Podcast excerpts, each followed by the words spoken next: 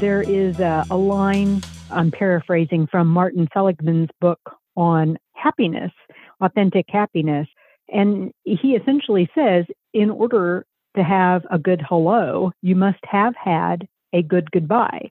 And part of goodbye is working through the anger so that you don't carry it with you. You're listening to Inside Mental Health, a Psych Central podcast where experts share experiences and the latest thinking on mental health and psychology. Here's your host, Gabe Howard. Hello, everyone. I'm your host, Gabe Howard, and calling into the show today, we have Jody Eckleberry Hunt, PhD. One thing Jody knows is that life sometimes hurts and we can't run from that. And she's learned that going with it is a better investment, but we need to laugh while doing it. She's the author of the new book, Getting to Good Riddance, a no bullshit breakup survival guide. Jody, welcome to the show. Hey, it's great to be here. I, I want to share that that during one of the meetings where we evaluate guests for the show, the staff here at Healthline Media said to me, Gabe, we can't just book people on the show because their books have swear words in the title. now, m- my response as the author of Mental Illness is an Asshole was, well, why not? well, it got your attention, didn't it? It absolutely got my attention. Jody, let let's let's talk about love for a minute though. I mean, this this this whole thing is about breaking up, but, but let's just talk about love. It's supposed to be so easy.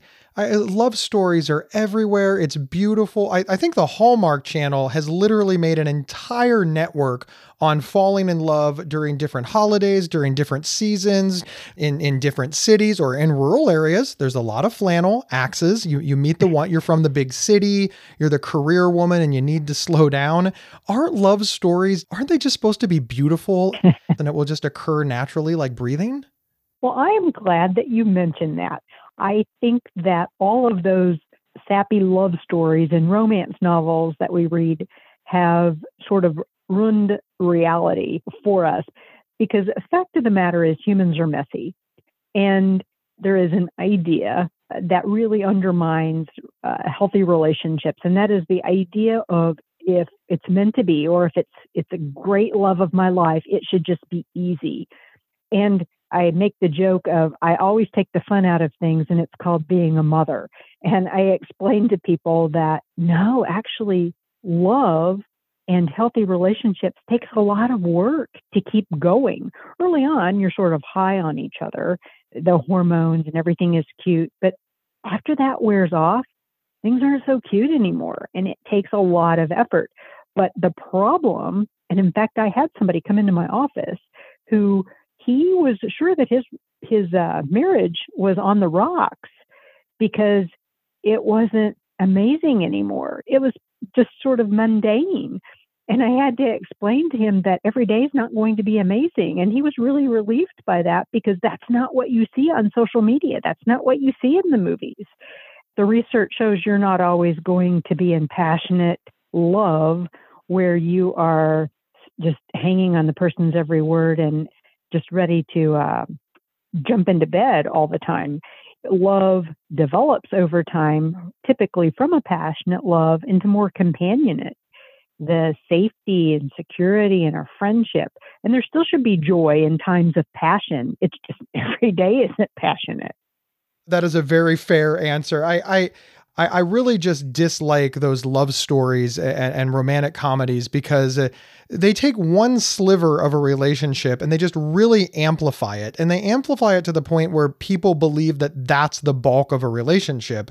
When in actuality, the bulk of a relationship seems to be what are we having for dinner? Who's going to do the chores? Uh, and do I have to see your parents this weekend? And I don't think that that gets enough discussion. And uh, when people get involved in relationships and they see that that stark reality that the the thing that they thought was going to be the large part is actually the sliver i, I think that they stop enjoying the sliver. And the, the sliver is there. That part that is amplified on television does exist and you you we lose it. Do you find that people are losing the magic because it, it's it's just not as big as they thought it would be? And it's sort of sad though because that magic is there. Oh, a hundred percent. And you can imagine if that is your gold standard, the what you think of a relationship should be, and yours isn't living up to that, it's incredibly disappointing. it's the same sort of mindset I tell people is when you watch the holiday movies that come out every year that everybody has a messed up family, but then they get together and there's some sort of catharsis and then they're all happily connected and love each other. And that leads to every year people being disappointed at holiday gatherings because they think that this year is going to be better. Well, there's there's a reality. We're not going to love everything about our partner. That's a reality, and you're not going to find the perfect person. It is finding the person whose baggage, however you want to put it, lines up with yours, and that's a great thing. One of the things that I like about your book and your writing style is it's it's called getting to good riddance. It, it's not called learning the lessons or be well adjusted and prepared for your next relationship. It's good riddance. It's it's bad garbage out the door. I'm ready to move on. I don't want to think about you anymore. Now that's sort of fallen out of favor in in recent time. We believe that everything has a lesson and we want to take positivity away from things. And I'm I'm not dismissing that. I, I really do think that is mentally healthy advice. But in the moment, I, I think that we have lost the fact that anger and venting and saying good riddance to bad garbage is also mentally healthy. well, I do tell people who come into my office, I am not the typical therapist, meaning that I do tend to be a little bit more bossy or a challenging and I love, like you, the anger stage because I feel like that's when people are activated. Like they're going to really channel their energy into feeling better. And that's sort of where the title came from. I wanted to connect with people around that feeling. But I do have people who come in and say, My goal is just to be really good friends with the person who broke my heart. I don't want to get rid of them. I, I, I just want to be able to be friends with them. And that's where I push back a bit and I'm challenging, not that I really care if in the end that's what they decide to do. Uh, the lesson again is down the road, but in the moment it's it's feeling better. But my pushback is really you want to be friends with somebody who did this to you or who contributed to your feeling this way. Really, again, I do find people who think that, but I put I, I poke a little bit at it. I personally often feel that that anger is just an emotion that we have decided to demonize. We've decided that it no longer has a place. And I appreciated your pushback there. Like, are you sure you want to be friends with that person? And I think the the standard response to that is, well, I don't want to be angry. And uh, again, not a therapist, just just a podcast host. I always kind of push back with, well, why not? Isn't it healthy to be angry? Isn't it okay to be angry? Absolutely. And I do find people who maybe are a little bit uh, negativity phobic. And I think that it's because they're afraid of getting stuck there. But again, I use science and I explain the stages of grief, which aren't necessarily stages one after the other, but the experiences of grief. And anger is 100% part of the process. And as I say in the book, there is a, a line, I'm paraphrasing from Martin Seligman's book on happiness, authentic happiness. And he essentially says, in order to have a good hello, you must have had a good goodbye. And part of goodbye is working through the anger so that you don't carry it with you. So acknowledge what people's fear is, but we've got to get that out. And I really talk to them about channeling it to propel oneself forward into feeling better. Let's talk about that moving forward piece for a moment. Somebody once told me that the opposite of love is not hate, the opposite of love is indifference. How do people get to that point? It is a journey. And the first part of the journey is soothing oneself, taking care of oneself, getting through the crisis, and eh, not uh, making it worse, like drinking and and butt dialing and all of that, making sure that you have friends around you who are helping you make the right decisions when you don't always feel in the best state of mind. But once that has happened, I do think that there is a role for identifying the red flags and identifying not only what they are, but why you missed them or why you didn't listen to them, why you didn't listen to your gut. oftentimes that has to do with baggage, things that we were exposed to early in life and other relationships and triggers that we have, that we all have. But once you've reflected on that and identified it, the one strategy that I just truly love is to get out a piece of paper and make three columns. One column is I must have these things in a relationship. Another column is I must not have these things. And that might be like if somebody's a gambler or somebody has a drinking problem or something that they don't consider healthy. And then the middle column is I don't care. And the reason why I talk about that at the front end is because if you have a very clear idea of what you want when you are in a good emotional spot, it helps you stick to that when you meet somebody who has some of the same qualities that gets you into bad relationship ruts. I'll be the first to admit that I, I, know every bad thing that happened in every previous relationship, both romantic and friendship. I know all the mistakes I made. I know all the mistakes that I perceived them from making. And I get bogged down in this very, very quickly. I also know that if I'm not aware of what those things are, I don't know how to set appropriate boundaries to avoid that it happening again. So so I get sort of caught in this this loop, right? Where I don't know how to move forward, I don't know how to look backwards and everything seems like I'm heading in the wrong direction. How does somebody separate that out so that they can be both mentally healthy and avoid the mistakes from the past?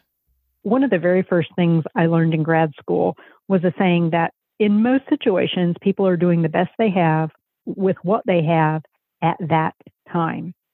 It's really not a fair fight to go back and judge yourself with new knowledge that you didn't have at the time. All you can really do is recognize that your mind tends to do that and call it out. So that's the cognitive behavioral stuff. You identify the, the things that you're saying to yourself and you call it out. Sometimes you can let it go, sometimes you can't. So you distract yourself. You make sure that you have people in your life that you can call when you're spiraling. I tell people it's like having a, a toolkit. And sometimes strategies work and sometimes they don't. But remembering in the end that each experience you have makes you a deeper person. And we'd like to avoid the errors, but sadly then we would never would never grow.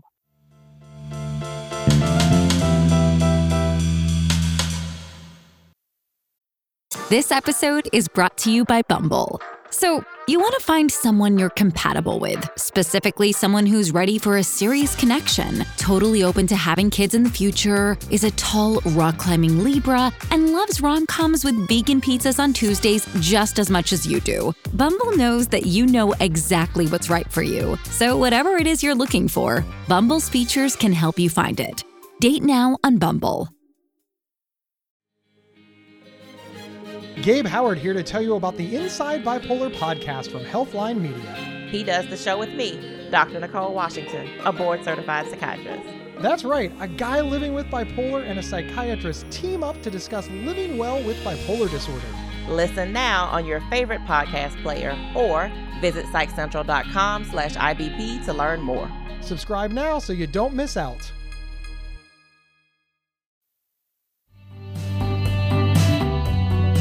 Hey everyone, my name is Rachel Starr Withers, and I live with schizophrenia. I'm also the host of Inside Schizophrenia, a podcast that dives deep into all things schizophrenia, featuring personal experiences and experts to help you better understand and navigate schizophrenia. Inside Schizophrenia is a Psych Central and Healthline Media podcast, and we're available right now on your favorite podcast player. Check us out. And we're back with the author of Getting to Good Riddance, a no bullshit breakup survival guide, Jodi Eckleberry Hunt, PhD. One of the things I think about is the phrase won the breakup. I am very guilty of this. I, I like to make sure that when the breakup happens, uh, I win, right? I, I achieve more. Everything they said I would never do, I do. I, I know it's it's it's not mentally healthy, but I fall into this trap. And with social media, it's super easy because all I have to do is stay connected on social media and I can watch what they do over the next 5, 10, 15 years. And I find myself doing that. I, I find myself uh, competing with a relationship that's literally 20 years old, like like back from high school. How do people avoid that trap, especially considering how easy it is to follow your exes forever with social media? Yeah, and that that is a true challenge. I try to convince people at the front end that they need to sever ties because it's sort of like bringing your garbage into your present and into your future. And I also use this term it's allowing the cancer to spread in your mind. As long as you hang on to even a little piece of it, it can spread at any time. And there are triggers. Like for example, I do say if if you have not blocked your ex, then you could be having a really good day, like one really good day out of the week. And then you get a text, hey, just wanted to see how you are. And it feels like it is ruined because you can't unsee that text. I find that some people do say they want to remain connected. And that's where I pick my finger out and I poke again. And I'm like, why? What's the point of that? I don't know that I always convince them, but I kind of explain what I'm saying that do you really want to bring that piece with you into your future? And if somebody says that they do, they have to own that. So I just say, well, that that's again up to you, but just realize there are risks associated with that. If you want to own those risks, that's your choice in order to be fair, I, I, think that we should acknowledge that some people do maintain healthy boundaries and relationships with their exes, and I'm I'm one of those people. My best friend is my ex-wife. We, we were married for about five years. We were together romantically for about eight, and we have been friends for well over 15 years. And the question that always comes up is, well, you did it for the children, right? Nope, zero children. We just realized that we never should have been married. So it, it certainly is possible to maintain healthy boundaries uh, in a previously romantic relationship. Yes, I agree with everything that you said, that you can. But I, I guess it's, I believe, down the road, you can have a healthy relationship. My concern when folks come into my office in pain is I don't know that they're in a good state of mind to make that decision then. What I usually say is, how about we disconnect for now so that you can really focus on you and focus on healing and you can figure that out later. The community that I tend to see where that's the biggest issue is lesbians around where I live. It's not a huge community. And so they know each other and they don't want to cut each other off. They know that they're going to run into each other. So that is typically an issue that we also see in closed communities. But I, I think in the answer to your question is can we table the issue for now? One of the questions that I want to segue into is uh, how can people avoid making the same mistakes over and over and over and over again? Because it it seems like again I'm going to use myself as as the ever present bad example. I just made the same mistakes over and over again, and I didn't even realize that I was doing it for the longest time. I tell people it is a good idea to give yourself six to eight months after a breakup to sort yourself out. You know, what in the fresh hell just happened, kind of inventory before you start dating. And that is something I, a trap I see people fall into pretty regularly is okay, I'm just going to start dating again because that will distract me or I'll feel good or I'll have something else to think about. But that again raises the risk that you're going to repeat the mistakes. The answer to your question is really being clear with those this is what I really want. This is what I really can't do again. And even if you feel like you can't stick to that on your own, you get a friend and say, look, if I start bringing this kind of person around, remind me. And sometimes people have to repeat it a few times to get it. I do like that acknowledgement that even if you've made the same mistake multiple times, you can still get it. You can still move forward. You're not trapped in this cycle for life. And and uh, I, I guess I, am kind of curious about that. Are there common traps that that the average person falls into? Yeah, I think the one that I probably see the most is again wanting to jump right back into dating. Either it is to avoid pain or the thing that most people tell me about is a fear of being alone, a pain either of knowing that somebody has rejected them or the pain of being alone. That tends to be the biggest mistake I see is people just wanting to jump back into dating because they don't want to feel that way. This is kind of a curiosity question on my part, Jody, but why do people repeat unhealthy relationship patterns even when they say they want to be different? Because we see it all the time. I'm going to change, I'm going to change, I'm not going to do that again. And then, oh, lo and behold, they do it again. So I think that when we notice those repeated behavioral patterns, oftentimes it goes back to stuff we learned in childhood that maybe we weren't aware of. For example, if a person is in an abusive relationship and they swore they were never going to be in an abusive relationship, oftentimes they go back and they can connect to experiences they had in childhood. And I guess I the way I look at it is there's a maybe a dysfunctional level of comfort with unhealthy patterns that we may or may not be aware of that drive our behavior. For example, let's say that you have somebody who's a fixer and they're always finding problems in somebody else to fix. They don't like it, but they keep finding themselves there. It's not that that tendency would go away once you identify it, but you have to be able to notice when it's bubbling up and not react to it.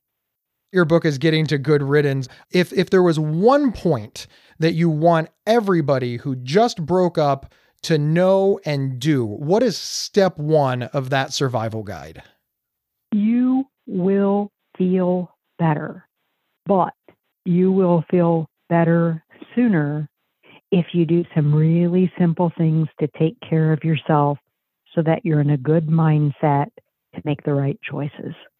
Do you have an example of a couple of those things? What's like a takeaway that a listener can do right now? They they tuned in because they they just broke up with their significant other and they're like, "Okay, I like the title. Gabe is all right and Jody is going to fix this for me. What do I do as soon as this podcast ends?"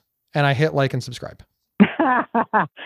it's so hard to pick just one thing, but I think making sure that you surround yourself with people who are supportive. You don't need judgment. You don't need, well, you should have, or criticism. Having people who will sit with you, encourage you, and help you think things through. That's probably the key element. And stay off social media. Jody, thank you so, so much for being here and helping to guide folks who have gone through a breakup to, to get to good riddance. Where can people find you and your book online? Well, my book is available wherever you buy books from Amazon to independent bookstores. And my website is jodyeckleberryhunt.com. Thank you so much for being here. Thank you. Well, you are very welcome. And a big thank you to all of our listeners. My name is Gabe Howard, and I am the author of Mental Illness is an Asshole and Other Observations. I'm also an award winning public speaker who could be available for your next event. My book is on Amazon, but you can get a signed copy with free show swag or learn more about me just by heading over to my website at gabehoward.com. Wherever you downloaded this episode, please follow or subscribe to the show. It is absolutely free. And hey, can you do me a favor? Recommend the show to a friend, family member, or colleague. Sharing the show is how we grow. I will see everybody next Thursday on Inside Mental Health. You've been listening to Inside Mental Health, a Psych Central podcast from Healthline Media. Have a topic or guest suggestion? Email us at show at psychcentral.com. Previous episodes can be found at psychcentral.com slash show or on your favorite podcast player. Thank you for listening.